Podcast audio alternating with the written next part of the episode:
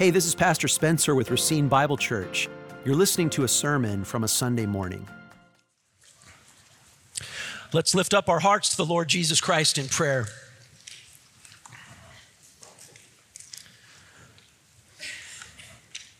Lord Jesus, this we sing and this we pray that all of our hope and all of our trust and all of our boast is in you and in you alone. Our Father in heaven, we appear before you not in our own righteousness, but robed in the very righteousness of Jesus Christ. We glory and boast this morning not in human strength and surely not in human wisdom. For now, in these moments, as we open your word, we repudiate our own paltry thinking, which is folly and empty, and we would receive your truth, which is sweeter than honey and makes us wealthier than gold ever could. Open the eyes of our heart that we might receive your word this morning for Jesus' sake. Amen. Amen. Amen. We're asking and answering a series of what I believe are important questions. And the question this morning is what is truth? How do we know what's true? How do we trust the truth? How do we stay confident in the truth? What is truth?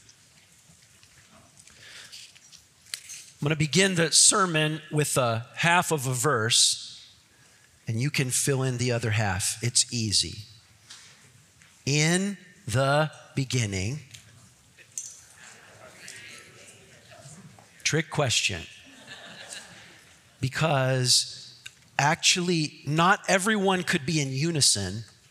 There could be a cacophony of different sounds, and yet everyone would be possibly correct. Because there are two biblically correct answers to that question. The one most of you said, in the beginning, God created the heavens and the earth. But there's another one in the beginning of the New Testament. In John chapter 1, it says, In the beginning was the Word, the Logos. In the beginning was the Word. The Word was with God, the Word was God. And then it says, Everything that was created was created by and in the Logos, in the Word. So in the beginning, God created, but in the beginning was the Word, and everything that was created was created by the Word. So as we talk about truth, let's put Genesis 1 and John 1 together. In the beginning, God created everything, but in the beginning, God created everything in or with or by the Logos, the Word of truth. And so when John 1 talks about the Logos or the Word, actually, when you pay a little more attention to Genesis 1, we'll read from Genesis 1 a little bit. When it says in the beginning, God created the heavens and the earth, but then it goes on. The earth was without form and void, and darkness was over the face of the deep, and the Spirit of God was hovering over the face of the waters. And God, you see this? And God said, Let there be light. And there was light. And God saw that the light was good, and God separated the light from the darkness. And then watch this, verse 5 God called the light day, and the darkness he called night. And there was evening, and there was morning the first day. So in the beginning was the Word, the Logos. But then it says in Genesis 1, God created everything, but then it says that God created everything by speaking a Logos, a word, let there be. And then after God created the light, then it says in verse 5, a different Hebrew verb, God called or God named, or God identified as the light day, and the darkness he called or he named night. Then we have God calling again in verse 8. He makes the waters and the expanse. And then verse 8 God called the expanse heaven. And there was evening and there was morning, the second day. And then God said in verse 9, Let the waters under the heavens be gathered in one place. And it was so. Look at verse 10. Two more uses of the word called. God called the dry land earth, and the waters that were gathered together, he called seas. And God saw that it was good. So in the beginning was the Logos, but Genesis 1, God said, Let there be light, and then God called the light day. So, to all this, we add God creating man. Look at Genesis 1 26 and 27. Then God said, Let us make man in our image after our likeness. Let them have dominion over the fish of the sea, over the birds of the heavens, over the livestock, and over all the earth, and over every creeping thing that creeps on the earth. So, God created man in his own image. In the image of God, he created him, male and female, he created them. And watch one of the very first tasks that God assigns to the man who's created in his image. Look at Genesis 2. This is an important reference that we skip over sometimes as almost like a something we talk about in the nursery with the little kids, the naming of the animals. Look at this. Genesis 2 verse 19. Now out of the ground out of the ground the Lord God had formed every beast of the field and every bird of the heavens and brought them to the man the Hebrew narrative makes it almost playful to see what the man would call them. There's our verb again, would call them. And whatever the man called every living creature, that was its name. The man gave names to all livestock and the birds of the heaven and every beast of the field. One of the first tasks that God gives the man is to call things by their name. In other words, God tasks the man with understanding and naming and speaking the truth. The process of Adam naming the animals does several things. It's, it serves to differ, differentiate humans from animals. Animals don't name things. I presume my dog likes me, but he doesn't have like a pet name for me that he calls me. I call him by his name. I call him by other things when I'm upset with him and by other things when I'm happy with him. But you see, animals don't name humans, humans name animals. But why do humans name animals? Because the man is made in the image of God. And God said, Let there be light, and then God called or named the light as light. So humans name animals not only because we have dominion over the animals, but we name animals and everything else in the world specifically because we're made in the image of God. Adam's naming of the animals in Genesis 2 reflects God's own naming of creation in Genesis 1, which means that God created the world with reality and truth and then God named things by their true names. And then God expected the man and subsequently the woman to name things by their true names. At the very genesis of human language, we see God's high calling upon Adam's speech that God delights to see Adam name things truly. So, to talk about the truth this morning, I'll give you three points about the truth. The first point is established here from Genesis 1 and John 1. Point one about the truth is this God created the world with truth, and He calls us to speak true words about the world He created. God created the world with truth. God created the world with logos, by logos. God created the world with truth, and He calls us to speak true words about the world He has created. It may sound pretty obvious, but it's far from obvious to the way people think about truth and the world and labels. Because we're answering these questions in a confused and confusing world, uh, a point like this has to have a negation to it, not just a positive. So, not only is it the case that God created the world with truth and He calls us to speak true words about the world He has created, but the negation added to it is this, right? Reality and truth are created by God, not by self. When we label things and name things, we do so within the reality that God has created. Reality and truth are created by God not by the human self. Oh, we name things, but we do so in and with the reality that God has already stitched into the world. The reason this negation is important is because as soon as we start asking the question, what is truth, we have we operate in a common culture that's addicted to some form of, uh, you could call it perspectivalism, my perspective, your perspective, subjectivism, you call it postmodernism, you call it by a lot of different things. But it's summed up in the phrase, you know, you've got your truth and I've got my truth. You've got your truth and I've got my truth. All you have is your perspective. And so you have your truth, and all I have is my perspective, and I have my truth. The point is that from Genesis 2 onward, God does not tell anyone to speak your truth. God created the world with truth, and God commands everyone everywhere to speak the truth after him and under him and with him.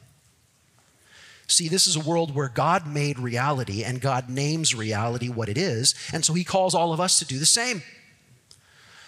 The world we live in, the reason this question is so uh, sometimes tricky is because the world we live in believes really what's true for you is true for you, and really, even more than that, what's true for you is what feels true for you. But the Bible presents a reality in which human beings flourish when we receive God's truth from Him and then we live in accordance with his truth. Genesis 1 and 2 shows us that the world has a God given nature to it, it's his creation. He made it, he labels it what it is. And we flourish and become less insane when we receive that creational nature and we live according to it. You see, in the world today, creation isn't a given. What's a given is I have to follow my heart and choose to be whatever I want to be and whoever I want to be. This is the message of every Disney film ever made.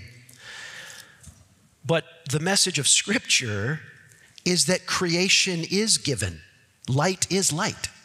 Darkness is darkness. We do call the day day and we do call the night night. We do call the land land and we call the sea the sea because God created reality with truth and God expects us to follow that truth and to speak truly about the world that He Himself created.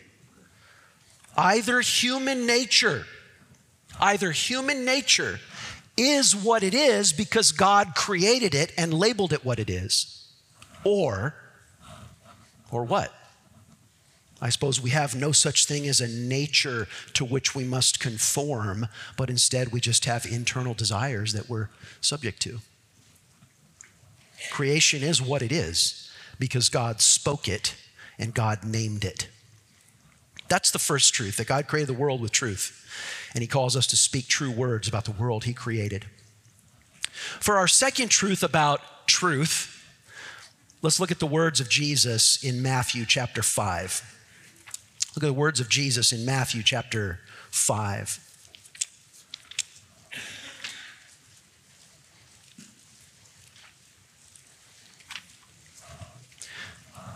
Jesus here speaks about the truth of God's word. There are several places where he says this. A stunning one in John chapter 10, when our Lord Jesus says that scripture cannot be broken. But this one at the outset of the, the public proclamation of his ministry in the Sermon on the Mount, Jesus says in John, in Matthew 5, verse 17, Do not think that I have come to abolish the law or the prophets. I have not come to abolish them, but to fulfill them. For truly, I say to you, until heaven and earth pass away, not an iota nor a dot will pass from the law until all is accomplished. Therefore, whoever relaxes one of the least of these commandments and teaches others to do the same will be called least in the kingdom of heaven. But whoever does them and teaches them will be called great in the kingdom of heaven. You see what Jesus says there? The truth, the truth revealed in God's Torah, the truth revealed in God's word, the truth revealed in the Bible is such that it will all remain true and it will all be accomplished. And whoever relaxes one of them or compromises on one of them will be the least. But whoever does them all will be great in the kingdom of heaven. Jesus emphasizes that once the truth of Scripture has been given to us, Our greatness consists not in editing it or being compromised with it, but by sticking to it.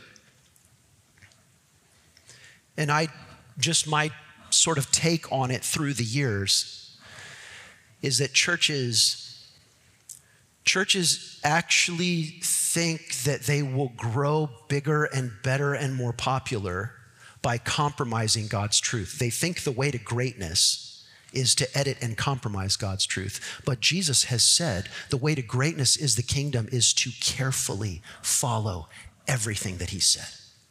Everything that he said. So, from the words of Jesus, let's go to the practice of the Apostle Paul, and then I'll, and then I'll give you how to write down the second point if you are a compulsive note taker. It's, I've told you this before, you don't have to believe me, but it's a lot more important that you get what's being said here than that you uh, have a recorded record of it. God's truth changes you um, in the moment, on the spot you don't necessarily have to be able to, to write a memoir about it afterwards. But anyway, I digress. Acts chapter 20, we'll see the practice of Paul when he, when he deals with God's truth. Acts chapter 20. This is, so Jesus gave us a little bit of a, you know, bibliology. Here we, we, have a, we have a method of truth in ministry, but it's just narrated by Paul as this is the way I did it. This is the way that he did it. Acts chapter 20 picking it up in verse 20. Acts chapter 20, picking it up in verse 20. Uh, Paul says that, you know, he, he calls the elders of Miletus to him, and he says, I was with you the whole time in verse 18, and he says, I was serving the Lord. And then he says in verse 20, I did not shrink from declaring to you anything that was profitable, and teaching you in public and from house to house, testifying both to Jews and to Greeks of repentance towards God and of faith in our Lord Jesus Christ. Paul says the truth is such that it can be proclaimed one to many in public. The truth is such that it can be, be proclaimed from house to house. And also significantly, in our day of confused contextualism, Paul says here, the truth is such that it's the same for Jews and for Gentiles. I declared it the same truth to everyone. Verse 22 Now behold, I'm going to Jerusalem, constrained by the Spirit, not knowing what will happen to me there, except the Holy Spirit testifies to me in every city, imprisonment and affliction await me. But I do not account my life of any value, nor as precious to myself, if only I may finish my course and the ministry that I've received from the Lord Jesus to testify to the gospel of the grace of God. To testify is to believe God has revealed the truth, and now I receive it and I pass it along to others. That's what it is, that's the name of the game. And he says in verse 25, Now behold, I know that none of you among whom I've gone about proclaiming the kingdom are going to see my face again. Verse 26 Therefore I testify to you this day that I am innocent of the blood of all. Verse 27 4. So this is the ground clause. He says, I'm innocent of your blood, and this is why. For I did not shrink from declaring to you the whole counsel of God. That's it. Pay careful attention to yourselves and all the flock in which the Holy Spirit has made you overseers to care for the church of God, which he obtained with his own blood. And then he warns that wolves are going to come in and they're going to twist things. To, they're going to, verse 30, speaking twisted things to draw away the disciples after them. Well, Paul says, I'm innocent of the blood because I carefully stuck with the truth. Wolves are going to come in who twist the truth. And finally, then in verse 32, he commends them to God and the Word, the Logos of His grace which is able to build you up and to give you the inheritance in the saints. So, the practice of Paul is no editing, no holding back, no twisting the truth. And then one more place, if this is a narrative of how Paul did it, if you turn to 1 Timothy 3:15, you'll see a prescription of how we're supposed to do it. So the book of Acts in many ways is a description of how Paul did it. The epistles are a prescription for how churches are supposed to do it. And so, from the description in Acts, we move to a prescription of what the church is supposed to be in 1 Timothy 3, verse 15. Verse 1 Timothy 3, verse 15. He says, This is why I'm writing this letter and giving you these instructions. If I delay, you may know how one ought to behave in the household of God, which is the church of the living God, a pillar and buttress or support of the truth. The church of the living God, I love that. He's God who's alive, He's not dead, He's not frozen in words on a page, He's the living God. And yet, the job of the church to promote that living God and to testify to that living God is to be the pillar and the support of the truth articulately. The church is the pillar and support of the truth. In other words, the church is not a weather vane, the church is a granite column. The church is not a digital sign. It can change what it says Monday and then Friday and then the next week and the next week. The church is the, the tablets of stone in which the truth was engraved, unchanging for all time. So, our second truth about the church, or our second truth about the truth, is simply this God reveals truth in His Word, and He calls us to believe it ourselves and then share it with others. That's what Jesus said in Matthew. That's what Paul did in Acts 20. That's what Paul prescribes every church member to do in 1 Timothy 3. The, tr- the second truth about the truth is God reveals truth in His Word and calls us to believe it ourselves and share it with others. He calls us to believe it ourselves and share it with others. So, the negation of this truth, because we live in a confused and confusing world, to back this second truth about truth up, the negation would be what? We don't edit it and we don't change it. We don't edit it and we don't change it. God reveals truth in His Word and He calls us to believe it ourselves and share it with those around us. We don't edit it, nor do we change it. Paul says in Acts 20, I didn't shrink back from declaring the whole counsel of God. We didn't pick and choose, we didn't edit it. Every church must decide, just as every Christian must decide. Every church must decide, and every Christian man and Christian woman, every Christian middle schooler and high schooler must decide do, do I honor God by receiving everything that He has said, believing everything He has said, and then sharing everything He has said with others? Or, or do I try to make my own way to give people what they want and stay on the good side of everybody around me? Which is it? Do we give the people what they want? Do we give them the flavor of the day? Do we edit with slight embarrassment what God has said because it, it isn't selling right now? Or are we a pillar and a granite column proclaiming the truth with steadfastness? If you permit me to read a couple of lines from a famous theologian, this is from J.I. Packer. The thing that I love about this is that J.I. Packer wrote this in 2003,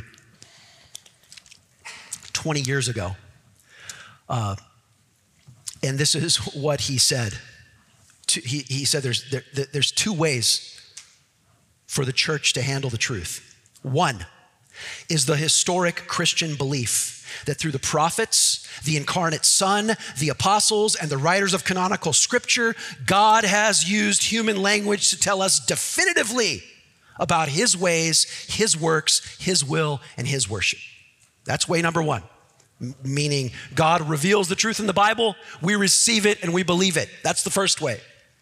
The second view, this is interesting. The second view applies to Christianity, the enlightenment's, the enlightenment's trust in human reason, along with the fashionable evolutionary assumption that the present is always wiser than the past. Isn't that interesting? the, along with the fashionable evolutionary assumption that the present is always wiser than the past. It concludes that the world has wisdom and the church must play intellectual catch up with each generation in order to survive. From this standpoint, everything in the Bible becomes relative to the church's evolving insights, which themselves are relative to society's continuing development. And then, surprisingly, he ends this paragraph. There's a couple more sentences, and he ends this paragraph in 2003 with this Churches blessing same sex unions are but one example of this. It was 2003 he wrote that. But I, I get his either or there. Either, either the Bible is what judges the contemporary uh, confused machinations of our culture or our contemporary mores and values. They're not virtues they're just values. Our contemporary values judge what the scripture says. But someone will be evaluated and found wanting either way Either it's God's word that has to be edited, or it's our contemporary culture that has to be corrected. But someone will, will lose either way. Either contemporary feelings or the eternal veritas of God's revealed truth. It's got to be one or the other. The issue is that sometimes churches or Christians, they start to compromise on things and it seems to work. We, we gain a hearing by muting the, the unpopular parts or the parts that don't fit in. But what such embarrassed doctrinal compromise does is it destroys our credibility.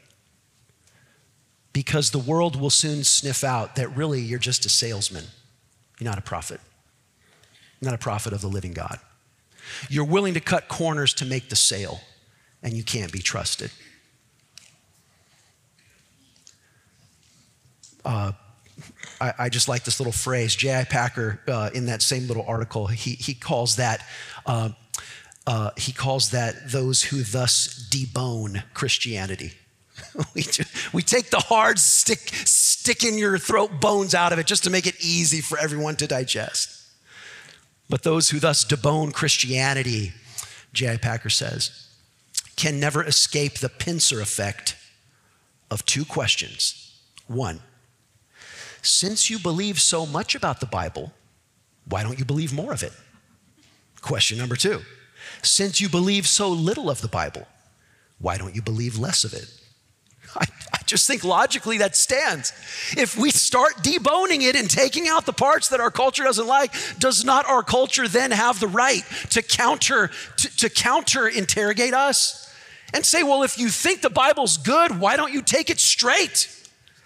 And if you're willing to fudge on this and that, well, then next month, can we get you to give up on this and this and the other?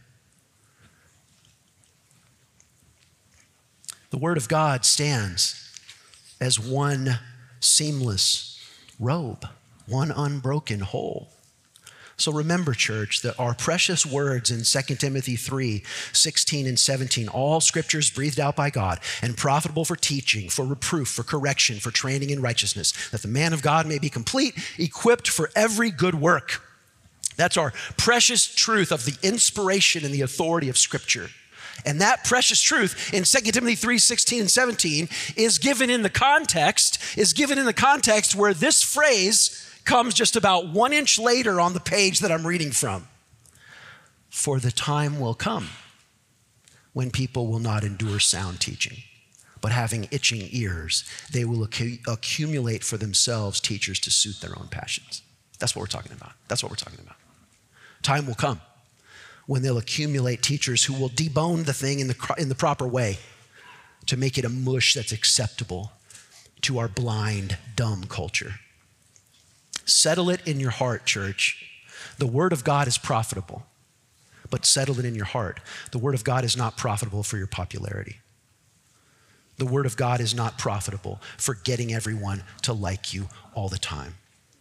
The Word of God is profitable for teaching, reproof, correction, and training in righteousness, that we, the church of God, may be complete, equipped for every good work that God has for us to do. And after we have completed those works, God Himself will, day, will say, Well done, good and faithful servant. Settle it in your heart. That's what the word is profitable for and nothing less. We're talking about courage. We're talking about courage. Remember these little lines, I learned them years ago.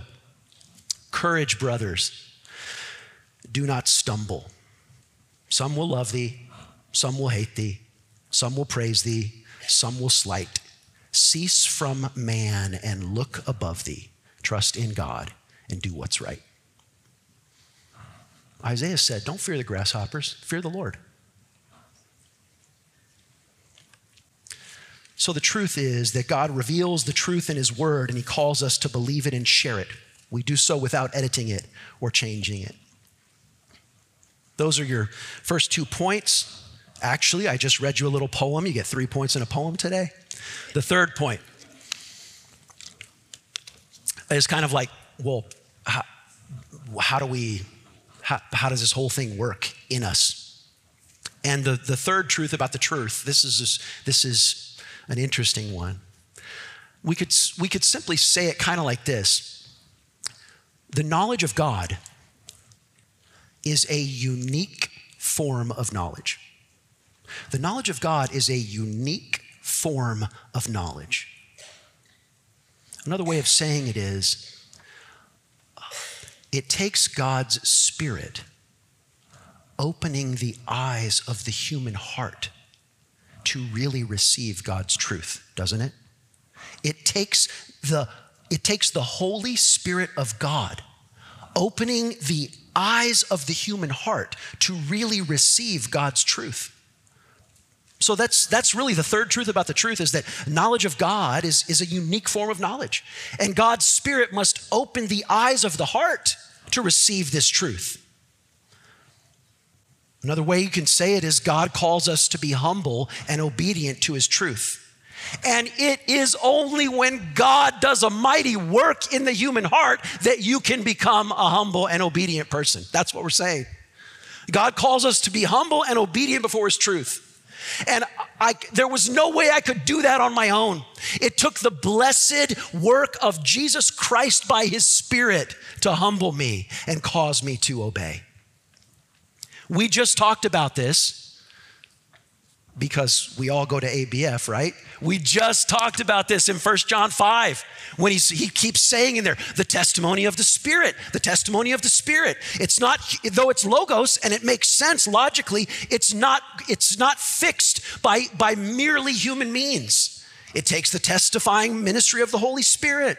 This is what Paul's at great pains to lay out in 1 Corinthians 2, in 2 Corinthians 4, in 1 Corinthians 2, when he says the natural man cannot understand it.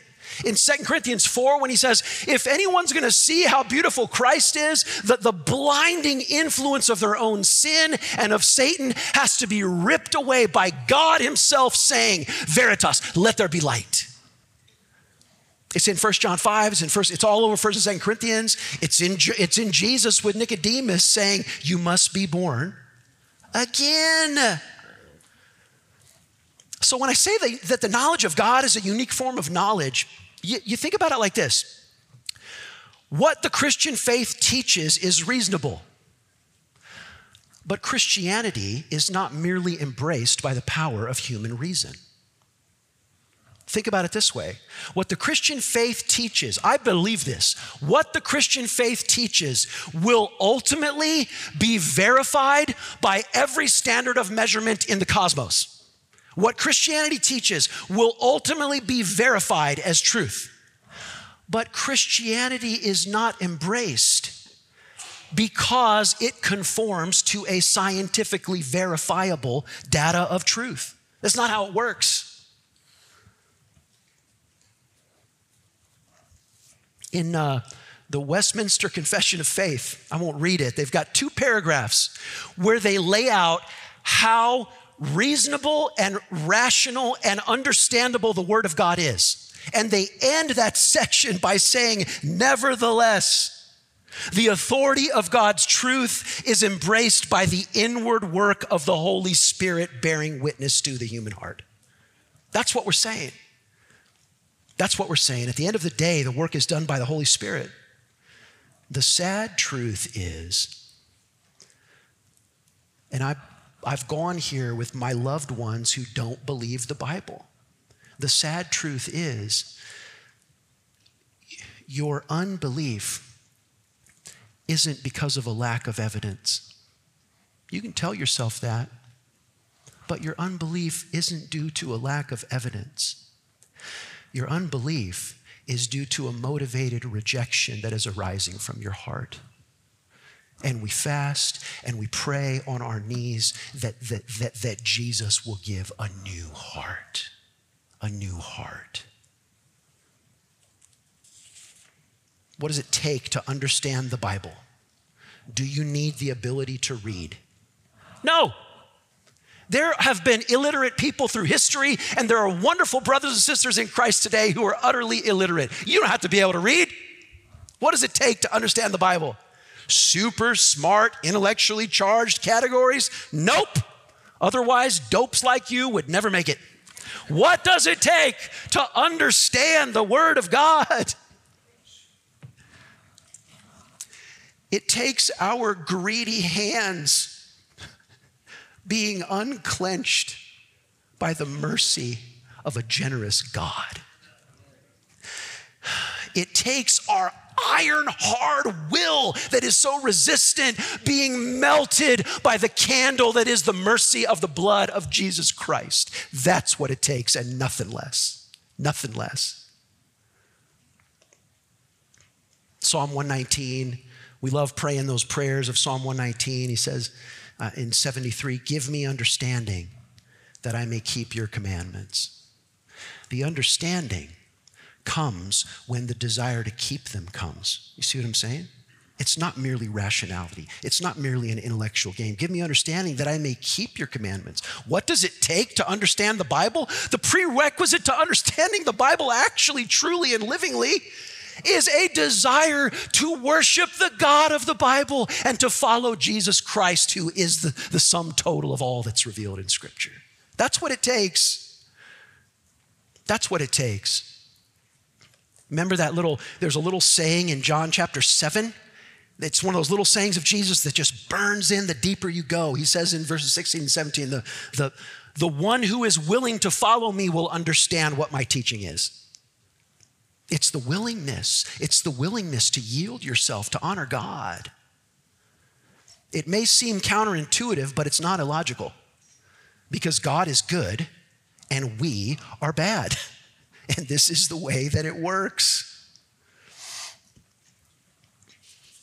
And so this leads us to this leads us, doesn't it, to this to this table. Because when we embrace the truth of Jesus Christ, there is no sense in which we, we now have it figured out because we did the right thing. When we embrace the truth of Jesus Christ in the gospel, it is because he bled and died in our place to, to unclench our fists and to melt our almost implacable, rebellious human will. This he does by his cross and by his resurrection. Let's pray.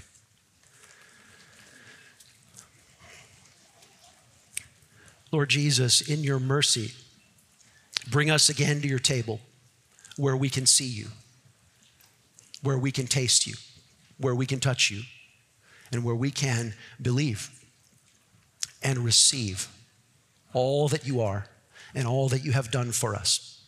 Lord Jesus, be glorified in the worship of your saints. Amen. Amen. To find out more about our ministry, contact us at racinebible.org. Thank you for listening.